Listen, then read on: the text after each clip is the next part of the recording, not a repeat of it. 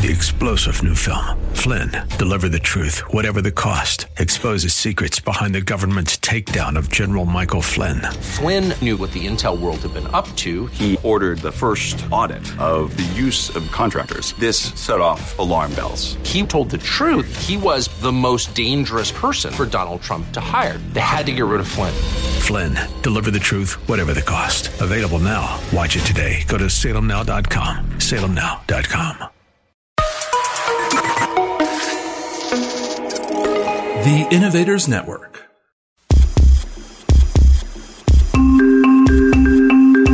Welcome to the Heart of Innovation, sixty minutes that can save life and limb, with new breakthrough ideas and innovation changing the healthcare landscape.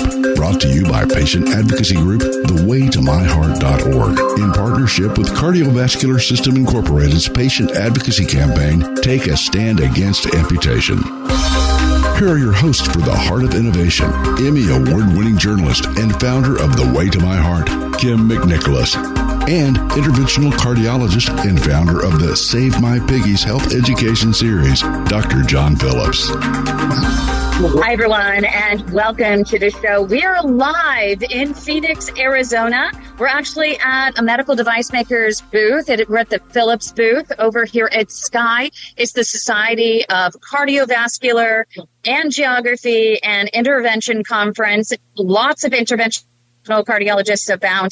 Um, really exciting. Um, I can't wait to tell you about all of what's being discussed at this conference, all the new innovations, new tools, new techniques, all of the above. But I want to start out um, and give a big shout out to Doctor John Phillips. He couldn't be here with us today. He might pop in at some point uh, during the next hour. But in the meantime, I'm going to share a little story before we introduce our guest co-host um, for the day. It's Doctor Shadi Halabi, and he is going to be joining us in just a moment. But I want to really set the stage for what we're going to be mainly talking about. It's it's called intravascular ultrasound, or I V U S, and Philips is one of the makers of this device. And what I love about this device in particular, and no, they're not paying me, I promise you, I am literally here because of personal experience, and I want to share this with you because I work with patients around the world and who have peripheral artery disease, and it's a circulation issue mainly in the legs. And I always tell every patient to make sure that their doctor is using intravascular ultrasound if they're going in and they're trying to clean out the vessels. I consider it dotting their I's and crossing their T's, and I'll explain why in a moment. But I really found out the value of I V U S when my dad was on the verge of a heart attack. I ended up interviewing several doctors um, after he had his basic diagnostics. He had the nuclear stress test, all of the above. They discovered that he had some blockages in his arteries, mainly the L A D, what they consider the widowmaker.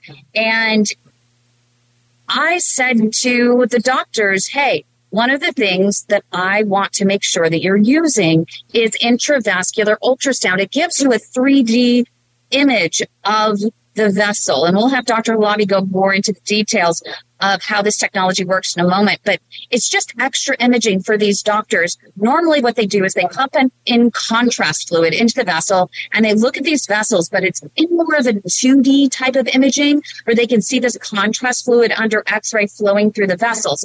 But there are things that they can miss, and they can't really tell what type of plaque it is for the most part, unless it's rock hard calcium. They can certainly see that fully, the size of the vessel. And so when they're placing balloons, there are different size balloons they could use. There are different size stents.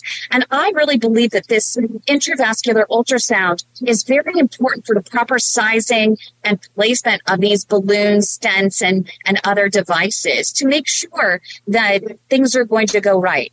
And when it came to my dad, I was very happy that I chose a doctor that was using I V U S. He would go in, he would use I V U S, then he would do angioplasty, which is with balloon, and then he would use I V U S again to check his work and make sure there was nothing wrong, and then he would use um, a stent, and then he would I V U S again. So three weeks after my dad had this procedure, he ended up with fluid around his lungs, around his heart. There were all these potential complications. But the one thing we knew for sure when I talked to his interventional cardiologist was that it was not caused by the procedure itself. There was not a complication that stemmed from that procedure. It turns out that, you know, my, my dad, Captain Ambitious is what I call him. He ended up having the procedure. A week later, he ended up with the first COVID shot. Then he ended up, um, what, two weeks later with another COVID vaccine. And then he went for the shingles, and then he went for the pneumonia shot. So his immune system was really all over the place. So it was really all of that that was contributing to the problem. And I knew that. And the interventional cardiologist was comforted in the fact that nothing happened during the procedure. There was nothing really serious going on because he used I V U S. And now after that whole thing, Doctor Halabi, you're standing here so patiently. You can explain, hearing my, my dad's story, this is something I'm almost preaching to the choir here in the in the value of this device. We're going to take a break right here on The Heart of Innovation. We'll be back in just a moment, so stay with us. Leg health can indicate risk for heart attack, stroke, and amputation. If you have leg pain or cramps while walking, get checked for peripheral artery disease, or P A D. P A D is plaque buildup in mainly the leg arteries. Be sure to ask your physician for an ankle brachial index, also called an A B I test, where they use blood pressure cuffs to analyze the blood pressure in your legs. If they discover you have arterial plaque that's limiting blood flow to your feet, medicine and a regimented walking program are frontline treatment. If P A D is in its advanced stages, your physician may schedule a surgical intervention. Minimally invasive tools are available to remove plaque and restore blood flow, including Cardiovascular System's Diamondback three sixty atherectomy system, which sands away plaque that is a hard calcium. It's important to discuss all options with your physician, and if told you have no options, get a second opinion. Take a stand against amputation. For more information, go to stand against amputation dot com. That's stand against amputation dot com. Welcome back to The Heart of Innovation. For more on today's topic, go to the heart of innovation dot org. That's the heart of innovation dot org. Once again, here's Emmy Award-winning journalist Kim McNicholas and interventional cardiologist Doctor John Phillips. Hi, everyone, and welcome to the show. Doctor John Phillips is off today, and we'll just say he's off on assignment today. We we can't wait for him to come back next week because we absolutely adore him, and we're missing him since he's gone. I'm here live in Phoenix, Arizona. We're at the SCAI conference. It's an interventional cardiology conference. We have Doctor Shadi Halabi. He is here in Phoenix, Arizona. He's speaking at this conference. I didn't have a chance. I kind of, you know, started right in saying, hey, let's talk about intravascular ultrasound, and didn't even have a chance to allow you to introduce yourself and, and tell us where you practice and, and um, what type of patients that you see the most. Uh, my name is Doctor Halabi. I'm an interventional cardiologist. I'm an assistant professor at Indiana University School of Medicine and interventional and endovascular specialist at Community Healthcare System. Our practice is in Northwest Indiana, Munster, Indiana. Um, uh, we cover kind of that area. Um, I basically, you know, one of my passions is, uh, you know, saving legs and saving limbs. And we do that through doing endovascular interventions, um, uh, through vascular disease and things like that. Fantastic. And so what are you speaking about here at the conference? Are you shedding any light on any new tools, techniques, any innovation? Yeah. So, you know, uh, one of the things that we're going to be talking about today is essentially a new technique that I'm describing for helping patients with end-stage peripheral vascular disease. Those are patients who have uh, open sores and ulcers on their legs, and or they have severe, severe pain. We call them critical limb ischemia patients. What I'm describing today is basically a new technique to help those patients using a different set of catheters and things like that to basically open what we call pedal loops. So we get the blood down straight to the ulcer or where the toe is. And we've shown that healing is actually significantly faster using that technique. Why are some doctors resistant to going all the way down to the foot and, and tackling some of those smaller arteries down in the feet, the so-called pedal loop or pedal plantar our loop down there? They tell a lot of our patients that the vessels are too small. It's not possible. They're not going to stay open anyway, even if you do touch them. You know, that's a great question. I think it's a learning curve, right? We're slowly advancing the field. Things that we did ten years ago, Um, and we're doing now, you know, people look at it like, oh, what are you doing? So, you know, the, the field is, is getting advanced slowly by slowly, and it's usually done by pioneers. And a lot of times, you know, the nature of humans, when you start something new, everybody's going to look at you and say, hey, you know, are you sure? Are you sure about that? And that's okay. So I think that keeps us in check. And, you know, Uh, there's a group of us, uh, you know, we call ourselves limb savers or critical critical limb ischemia uh, operators.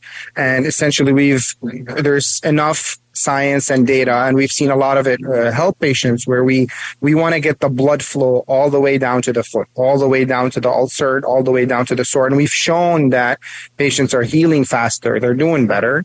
Uh, but, you know, we do consider ourselves in, in one sense pioneers, and we, and we expect and we like that criticism, and people should ask, like, why are you doing it? What's the data? And we show to them, and patients love it. And I think there's been a huge uh, success with that. And I think as an interventional cardiologist, you're used to to dealing with smaller vessels anyway, right? In, in the coronary region. So it just paves the way for you to just go straight to the feet. And that's absolutely right. You, it's a very good point because, you know, in coronary interventions, we're dealing with the heart, arteries of the heart. So basically, like you said, there are two millimeter vessels, there's three millimeter vessels, very, very, very small. And we've shown that we save people lives. You open them in, in heart attacks and things like that. When what we're saying right now in the peripheral vascular world, right? That means the arteries of the legs, you know, they start pretty big and then they, they taper, taper all the way down to the foot, which are called pedal arteries or below the knee arteries. And those are two to three millimeter vessels. The fact that, you know, interventional cardiologists are dealing with two and three millimeter vessels in the heart kind of gives them an, an edge that they're able to do it. But I, I don't, you know, I think other doctors who are uh, doing a lot of vascular work and different specialties are also able to do that. Um, and and I, you probably love doing the legs. I mean, if you do coronaries and you got a moving target there versus the legs, that's just a straight shot. Yeah. Well, you know, it's uh, both of them bring their own uh, they do. set of uh, challenges and things like that. And, you know, the fact that we operate on both, I think that makes you a better interventionalists and better operators. If you take care of the heart arteries, you're able to take care of the leg arteries. Um, and, you know, one of the things, the reality is, um, interventional cardiologists that they've been doing coronary heart interventions for a very long time. So your skill set actually improves as you're doing more of that. And then when we when when we're doing now legs, we can use some of the skills and some of the techniques that we've learned from the heart arteries to the legs. Actually, I was just sitting with one of my colleagues who is a specialist in um, opening difficult blockages in the heart arteries. And we sat together and we exchanged ideas. And we're like, you know, this is what I use for the arteries of the of the foot and of the leg. And he's like, that's what I use. And we started just going back and forth and exchanging ideas on how we can help patients in those two different uh, vascular beds. And I think that that's what's really beneficial at a conference like this. So coming up right here on The Heart of Innovation, we're going to have more with Doctor Halabi, and we're going to have a couple other folks joining us to talk about safety in intervention. It's a big topic here at this conference, so stay with us.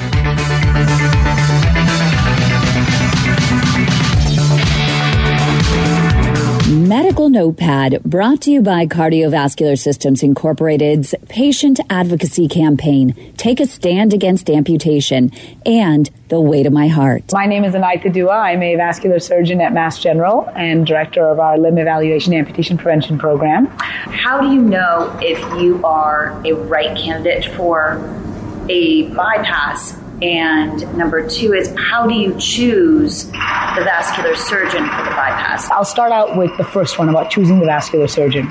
Um, in order to have a good bypass, you need a variety of factors. Number one, of course, you need an excellent surgeon.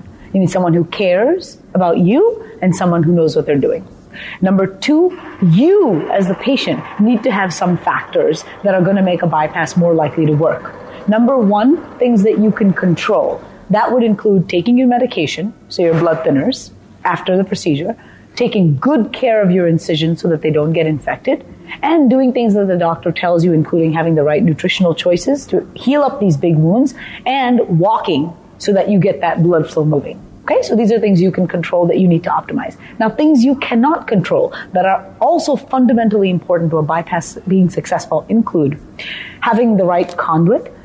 The ideal situation is that there's a long, juicy, thick piece of vein that we can use to make that bypass happen. But if you are a patient that has potentially had a heart procedure in the past where the vein has already been taken, or you're a patient that had had venous reflux in the past and the vein has been eradicated as part of your venous treatment, these are situations where you simply will not have the vein that we would be able to use to do the bypass, and we will have to use prosthetic. which already reduces the uh, chances of the bypass staying open long term by a little bit and increases the infection rate. But of course, if you don't have vein, you don't have vein. The other really important thing about you as a patient is in order for a bypass to work, you have to have inflow of blood and you have to have outflow. So think of a highway system. Let's say there's a car crash on the highway. What does a cop need to do? The cop needs to detour the cars from where there's good road, no car crash, to where there's good road down here. Again, no car crash, around the area of the car crash. But imagine if someone just bombed the highway. Now the cops have nowhere to detour those cars because there's nowhere to go. What's happened is over the last thirty years, because of diabetes, because of smoking, because of end-stage renal disease, patients have gone from having good highway, good blood supply here and good blood supply here, where a doctor could do a nice bypass, to a situation where there's basically carpet bombing of all the blood vessels from the knee down to the foot. So the problem then becomes, I have nowhere to bypass to. In order for a bypass to work, you have to have inflow, outflow, conduit. Conduit is the vein or the prosthetic. So the reason the bypasses are failing is not because there's a technical situation, not because the vascular surgeon's not good, not even because the patient's not doing what they need to be doing. It's because nowadays, because our medical therapies are so good, because people are living longer with diabetes, we are now seeing the eradication of the outflow blood vessels from the knee down to the foot, such that when you do a bypass, blood gets into that bypass. Everything's great up top. But when it gets down to, let's say, mid-calf, where we've done the connection, maybe the bypass stays open for a couple of months, but then the disease process that got you there in the first place, that's still going and knocking off those blood vessels that's down by your foot. And ultimately, blood is pretty stupid. Blood does two things. It flows or it clots. So if it's not flowing, it's going to clot. And so if you have a blockage beyond where your bypass is connected and blood has nowhere to go, it's going to stagnate and it's going to clot off.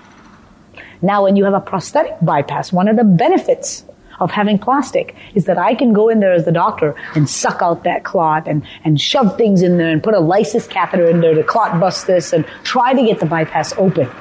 When you have a vein bypass, because it is your own body, when there's clot in there, that clot's like gum and it sticks to the side of the vein, and it's real difficult to go in there and get the clot out without damaging the inside aspect of the vein, which causes clotting to happen again. So doctors have shifted their thinking from simply, hey, I want a bypass that's going to last ten years, to I want to get some blood down to the foot to heal your wound. Because if your wound heals, and then let's say your bypass shuts down, at least I've healed your wound and gotten you back to some sort of basic, you know, livable situation.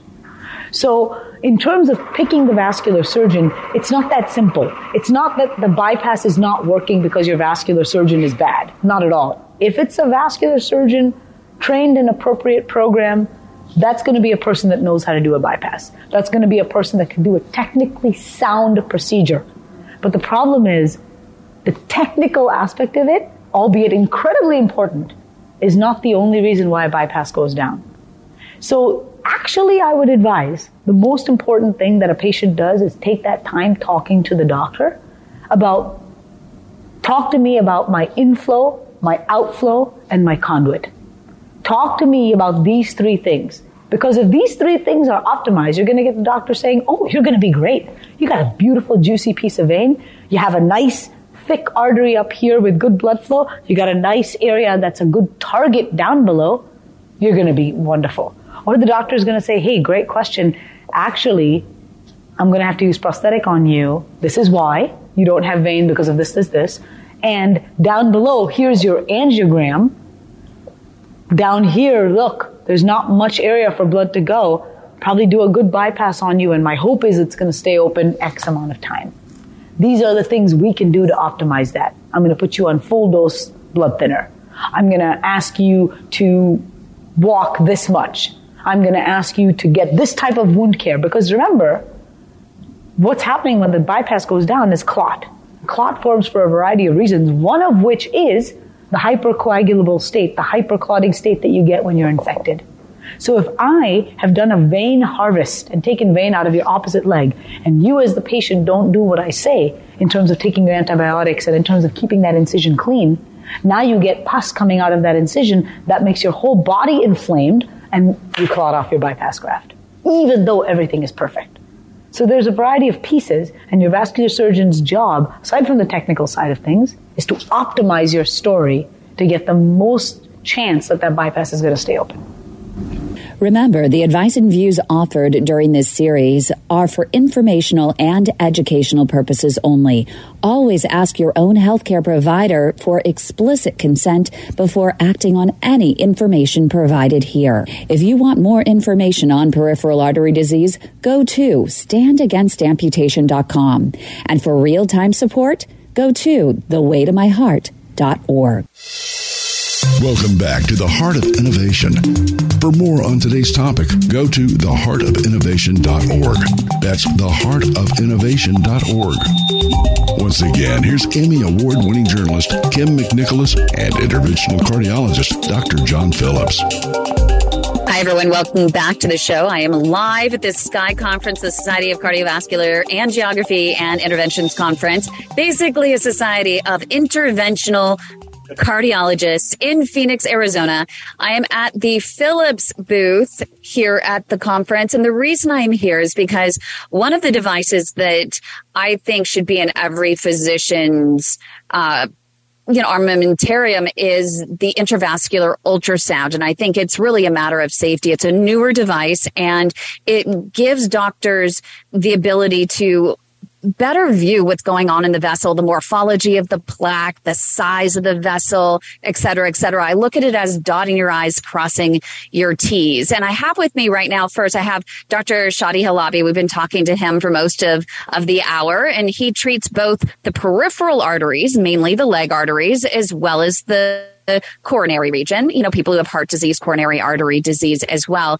And, you know, I We were talking during the break, going back to talking about I V U S uh, again. And I, I, why is it I hear that there are some doctors that do not use this device? I look at it as a matter of safety nowadays. And if you have a new device that could make things safer, I would think that people would want to use it. So why some of the resistance to adoption? You know, I think the data is mounting right now. You know, there's um, what you'll see in terms of I V U S is that there is, you know, right now we have consensus documents that show that, you know, you should use, you should use I V U S. We have recommendations by the American Heart Association saying you have to, and you should strongly consider using I V U S. And the science behind it shows that, you know, you're getting, and, and the coronary world will actually show that if you get an Um, an artery that gets unclogged and they use the I V U S technology, you live longer, the intervention lasts longer, the patient feels better uh, in the long term without having to come back for the procedure.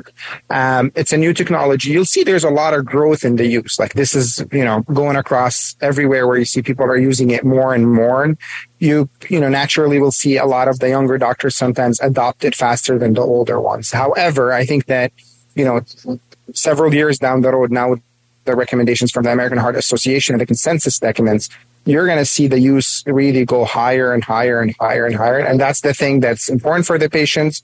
And I think there is a role for the patient, you know, when we're with the reason for, you know, for this, we're educating them, say, hey, listen, when you go and talk to your um, cardiologist or your intervention radiologist or vascular, whoever it is, it's not unreasonable to say, hey, you know, I looked up, you know, we, I heard this over the radio. I looked up some of the uh, studies online or what have you. And it shows that, you know, You, if I do the intervention using I V U S, you're going to have, you know, less complications. You know, in the heart, you're going to make me live longer. Is this a technology that you use? This is not, you know, this is a question that we sometimes get. And we really want to empower patients to go to your doctors and say, you know, if you're a great doctor, I have a good report with you. But when we're doing that intervention, is there a possibility for you to use I V U S um, for that for that intervention?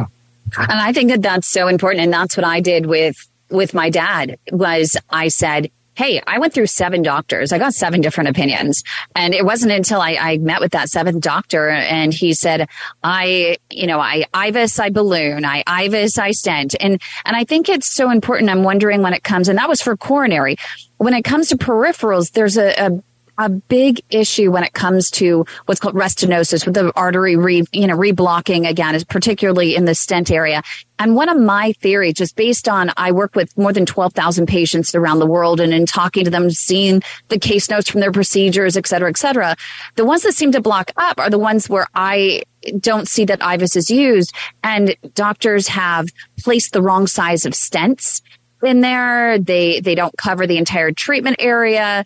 They use the wrong size balloon, and they end up just pumping the heck out of it because they misjudge the size of the, the vessel, and the vessel dissects, or there's a perforation. Or even worse, in Houston recently, I had a patient that was treated, and the doctor did not catch a perforation in a vessel below the knee.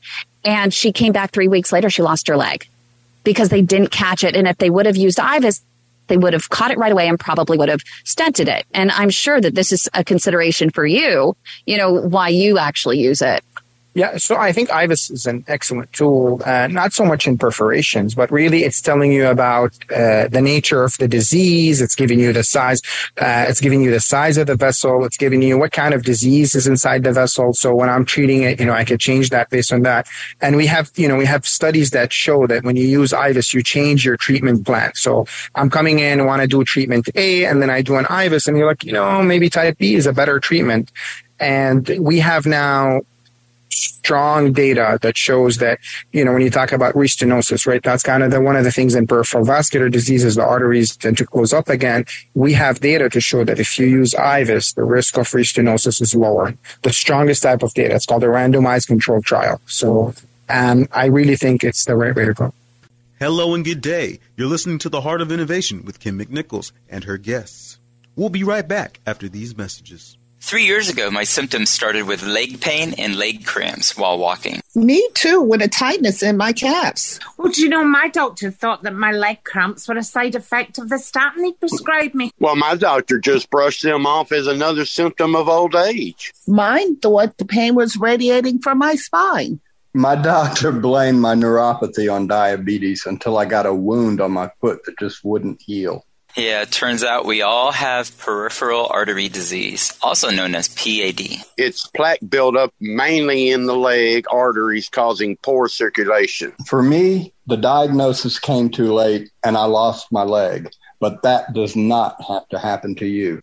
No, it does not, because there are treatment options available if you're diagnosed early enough. P A D. Peripheral artery disease. If you've been experiencing leg pain, leg cramps, or neuropathy when walking, and your doctor isn't hearing you, we are. We are The Way to My Heart, the largest support network for peripheral artery disease patients, and we want to help you get back on your feet again. Visit our website at the way to my heart dot org or call our Leg Saver hotline, four one five, three two zero, seven one three eight. Your life Life and limb could depend on it. Welcome back to The Heart of Innovation. For more on today's topic, go to the heart of innovation dot org. That's the heart of innovation dot org. Once again, here's Emmy Award-winning journalist Kim McNicholas and interventional cardiologist Doctor John Phillips. Today's show, we are live in Phoenix at the SCAI Conference, the Society of Cardiovascular Angiography and Intervention Conference, the Conference of Interventional Cardiologists. We've been talking to uh, Doctor Shadi Halabi. He has been here with us. Um, but we are now also joined by some folks from Philips. They're in charge of safety. Uh, David Chalyan and Steve C de Baca. Hope I got that right. Right. They'll, you know, introduce their titles in just a moment. But we've been talking about intravascular ultrasound, which for me is a, a, a really important device for safety now when it comes to peripheral interventions and it comes to coronary interventions. Um, so, you know, thank you so much. It's one of your devices. No, I'm not being paid by them. I promise you that. I'm just excited to be here to learn more about it at some point. Guys, I'm going to go down to one of your labs and I'm going to learn how to use this device myself, because I actually think it's a really good learning tool um, for patients to understand the morphology of the plaque inside their arteries And if a doctor would actually give them the images afterwards and say, hey, look, here's your calcium and here's the different types of plaque that you have going on here. And look, there's that little bit of flow that's going through. I think it would do wonders in helping to empower patients to take their health into their own hands. And I see, Steve, you know, you're you're you're nodding. You agree with that? Yeah, Kim, I, I do agree with that. I, I think what we want to try to do here is, is twofold. Educate the patients of the potentials. Potential is good and the potential is not so good. Because, again, you want to be very transparent and forthright with the patients. Two, we want to make sure that the patients, to your point, are empowered to make the decisions for themselves, obviously in unison with their physicians. Mm-hmm. But we want to make sure that they understand the full outcome potentials. They want to make sure that they understand the technologies that are available, and then really make sure that it applies to them in terms of not just their procedure, but post-procedure activities. Those are things that we also want to highlight. So it's all around educating, informing, and engaging the patient as part of the process. Right, and and you're newer to to Philips right now. You are the I'm just going to call you, and you can you can be more clear. But the chief safety officer, even above the chief medical officer, you're really above there, really driving home the point of how important safety is when it comes to these medical devices. Absolutely, you know, and in my role as the chief patient safety and quality officer, it's ensuring that that we Philips lead that mission. With our physician partners, with the community partners, and saying, how do we make sure that we're an advocate for the patients?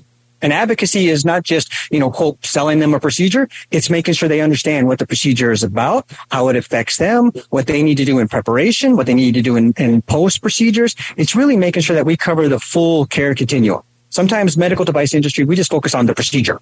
When in reality, it's we have to make sure that the patient is fully informed, comforted before they go into it, because it's a nervousness, it's an apprehension. But two, they understand the procedure for them. Why is it best for them? Because again, while we're focused on patient safety, our real focus is on patient outcome.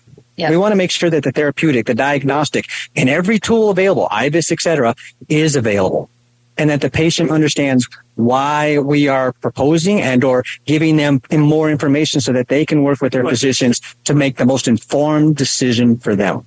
And, and David, if, if a doctor is having a bad day, a patient's having a bad day, and ultimately the medical device maker is having a bad day, right? Absolutely. We're all, we're all in this together. You know, we, a lot of times we partner with medical societies and we really look for ways that we could generate evidence and disseminate evidence efficiently and making sure that that never happens. So our focus really is to be able to solve access issues that happen in the operating room. Uh, everybody knows it's a challenging environment. Uh, you've seen yourself whenever you attend and you shadow. I've heard your stories. Uh, they quickly incorporate you into their workflow. It's because they're facing a shortage. There's a lot of burnout out there. There's a lot of turnover out there. And any way we as a medical device company could, could help with that. Um, uh, we're, we're definitely pursuing all, all fronts. So it's really interesting. And I'm just curious, even from Doctor Halabi. I mean, it, it's not just, I've seen doctors go in there and they, they, you know, may not even use intravascular ultrasound. They, you know, may just have their standard contrast fluid. They pump on in there. They have their two D image. And they may not have anything more than a wire and a balloon. So it, it, it's really comes down though to the doctor. They could have any tool. They could have, um, any, any device out there, but it, it comes to the doctor. It comes down to their training. It comes down to their passion uh, as well. You know, as a doctor, the, you, what you want is the best thing for your patient. So, you know, when, when I'm treating a patient, or for example, you know, we're talking about I V U S here, and this goes to any other device. Number one is I want to make sure that there's been studies that show that they improve patient outcome. And I think that we have clearly established that. Like I said, we have the studies, we have the guidelines, we have the consensus documents, everybody telling doctors, those are the, what we follow, telling us you should do I V U S on those things. We partner with industry where, you know, we ask them, you know, this is a new technology. So there's kind of two things that we ask from our industry. Uh, number one, even when you're a new doctor, when I started learning I V U S, you know, I reached out to my societies and my mentors and to industry. Help me, educate me on this. Like, it seems to be helping patients. What can I do? And, you know, they stepped in and they basically helped us. There's a lot of educational uh, courses for fellows who are, you know, medical trainees that you can, you know, reach out to them and they'll train you on it. Um, so they kind of did that. And then not only that, but, you know, the nice thing um, where we've partnered with industry is that as a as a user of I V U S, sometimes, you know, let's say I have a a challenging case that I want a second opinion, or I want like a good uh, representative to be there. They're they're there to support me. If I have issues sometimes with the device, it's a very easy to choose device, but nonetheless, any technology uh, can cause issues. I reached out to them and say, hey, I have this like you know complex case, or I've scheduled three cases for my patients, you know, with with critical disease, and I would like someone to be there for me. And you know, they've they've kind of stepped up and showed up there. So it's been a it's a good partnership, and we all work together with, and we want the best for our patients. Yeah, and, and both industry and, and physicians really want to see these devices work. They don't want to have poor outcomes. And one of the places um, patients can actually go, uh, which I know that there are some doctors, some device makers that may not want a patient to go there, but um, is to the F D A's website. There's the MAUDE area of the website, M A U D E, and I can share this with patients if anyone wants to email into the show. I'm happy to share the exact link, but it's where um, physicians can actually report complications with certain devices. And I think it's really important that a patient before a procedure says, hey, what are some of the tools in your armamentarium? And then say, hey, even spell them, write them down for me, and then go to the F D A's website, go to this particular page and look them up and see what sort of complications have arisen. And then go back to the doctor and say, how are you going to mitigate the risks of these complications? And I see, again, Steve, you're nodding. Um, do you agree with that? I, I do. And, and it's all about being transparent. It's it's all about making sure that, that we are a learning culture. As Doctor Halabi said, that one of the things we want to do is work with physicians to understand not just that complicated case, but are there things that we can do in our technology, in our techniques, in our training to alleviate that? Because that may not be an N of one. That could be an N of many that we want to get out in front. Two, you talked about the MAUDE database, and that is a, a public database that the F D A lives. Not only are physicians able to report, but industry, we're able to report, and we report. And, and it's really around making sure that, that we are truly transparent, one. Two, that we become a learning community. You know, what else is out there? What can we do? What complications happen? Whether that is with the instrument, the, the, the product itself, whether that's with the technique, whether that is just with the specific case. And so we want to make sure that, that it's, it's a transparent conversation. Again, as I said earlier, informed, educated. There are situations that could could arise. We need to be aware of them and be prepared for them. And if we don't share the information, if we're not open and honest and transparent with ourselves, we're going to miss that. And that's the key element. And, and just as we um, had to break in a, in a moment here, I just am curious, you know, in, in terms of you just starting out and, and getting in here at, at Philips, what are some of your goals to improve the safety and efficacy of, of these devices for patients moving forward? I think we're looking at it twofold. One, from historical, we as Philips have not always lived up to that mission. And so we need to own and acknowledge that there are opportunities for us to continue to improve.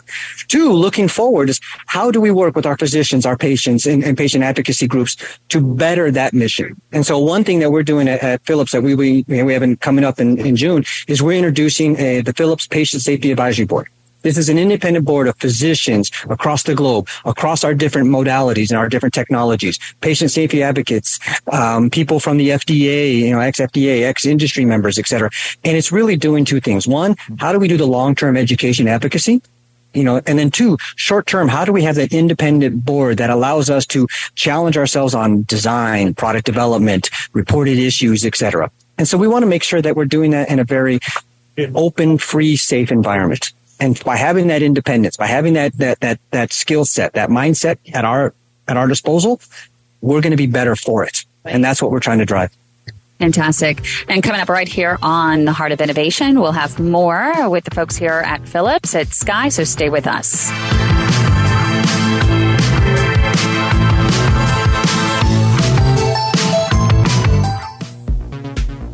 Welcome back to The Heart of Innovation. For more on today's topic, go to the heart of innovation dot org. That's the heart of innovation dot org. Once again, here's Emmy Award-winning journalist Kim McNicholas and interventional cardiologist Doctor John Phillips. Hey everyone, and welcome back to the show. Again, we are live in Phoenix, Arizona at the S C A I conference, and it's a conference of interventional cardiologists. We have Doctor Shadi Halabi here and, and some folks from Phillips, Steve and, and David, and we only have a couple minutes left, and I wanted to touch on a really important point because we have the young Doctor Halabi here as many more years to come, and during these, uh, these procedures, he's exposed to radiation. So not just about patient safety, because they try to minimize the amount of radiation or uh, exposure to the x-rays as they can. But what about for the doctors that are in this all the time? What are you guys doing, or what are you looking at to reduce the risk of, you know, radiation damage for these for these doctors? Sure. You know, and, you know, a lot of times as Philips, we have the unique advantage of, of having a whole series of modalities where we, we could reduce radiation from the beginning all the way to the end of the procedure. Uh, we have x-ray technology. A lot of times the patient, by the way, and the physician are in the same boat, so to say. So the patient is also exposed to radiation. And if, if you really, uh, if, if you really are aware of the new tools that exist across modalities and across our solution portfolio, you're able to take advantage as a, as a, as a, as an operator. And that's an, it's a critical topic. We'll see that more and more. Medical societies are now turning a, turning their, their, uh, you know, their head towards, towards that topic. But that's something that we will, will be looking to develop further and further. Uh, this year, we've seen our dynamic coronary roadmap being able to show appreciable radiation reduction, contrast load for patients, a lot of patients with low G F R. Uh, that's your renal function, basically. Uh, so patients that have poor renal function, for them, contrast clearance is an issue. Uh, so we're looking for any opportunities where we could reduce that for the patient, re- reduce radiation for the operator, Uh, and and bring those bring those solutions to the market as quickly as we as as we possibly can. Yeah, you brought up a good point with the C K D, the chronic kidney disease patients, and the use of contrast fluid, and that's something else that I have found that the intravascular ultrasound is really on top of, using even more C O two um, for those particular patients. But in in terms of radiation, we have about thirty seconds. Here, I, I, I wanted to go to you, Doctor Halabi, because interventional radiologists who also do some of these procedures, um, before they graduate, they have to literally have some sort of safety uh, certificate for, for radiation. But that's not something, I'm surprised, for interventional cardiology. Is that something going forward that they might require, uh, you think, or you would hope they would require some sort of testing to see how um, doctors can reduce their exposure to radiation during these procedures? Yeah, so radiation is a big topic, right? Because it, it exposes doctors and patients, and it has been associated with cancer risk. So whatever we can do to decrease it, then that's important. I V U S, instead of using radiation, you can actually use it, and it basically decreases radiation to the patient, the operator. I invite you, I uh, there's a zero contrast vascular intervention paper that I have um, uh, online that you can take a look at, and we'll tell you a little bit more about that. Thank you so much. Live from S C A I. Have a great weekend, everyone. You've been listening to The Heart of Innovation with Emmy Award-winning journalist Kim McNicholas and interventional cardiologist Doctor John Phillips. Our mission is to help patients live a better quality of life through comprehensive education, real-time support, and high-touch advocacy in partnership with the way to my heart dot org and Take a Stand Against Amputation. Our purpose is to reduce the one point five million heart attacks and strokes and nearly two hundred thousand amputations annually. For more information regarding topics you've heard discussed on today's program, go to the heart of innovation dot org. That's the heart of innovation dot org. The Heart of Innovation is for educational and informational purposes only, and advice and views shared are not a substitute for medical advice from your own supervising physician. Do not act on any information provided in this show without the explicit consent from your own healthcare team. If you think you are having a medical emergency, call your local emergency number or go to the nearest hospital or emergency room.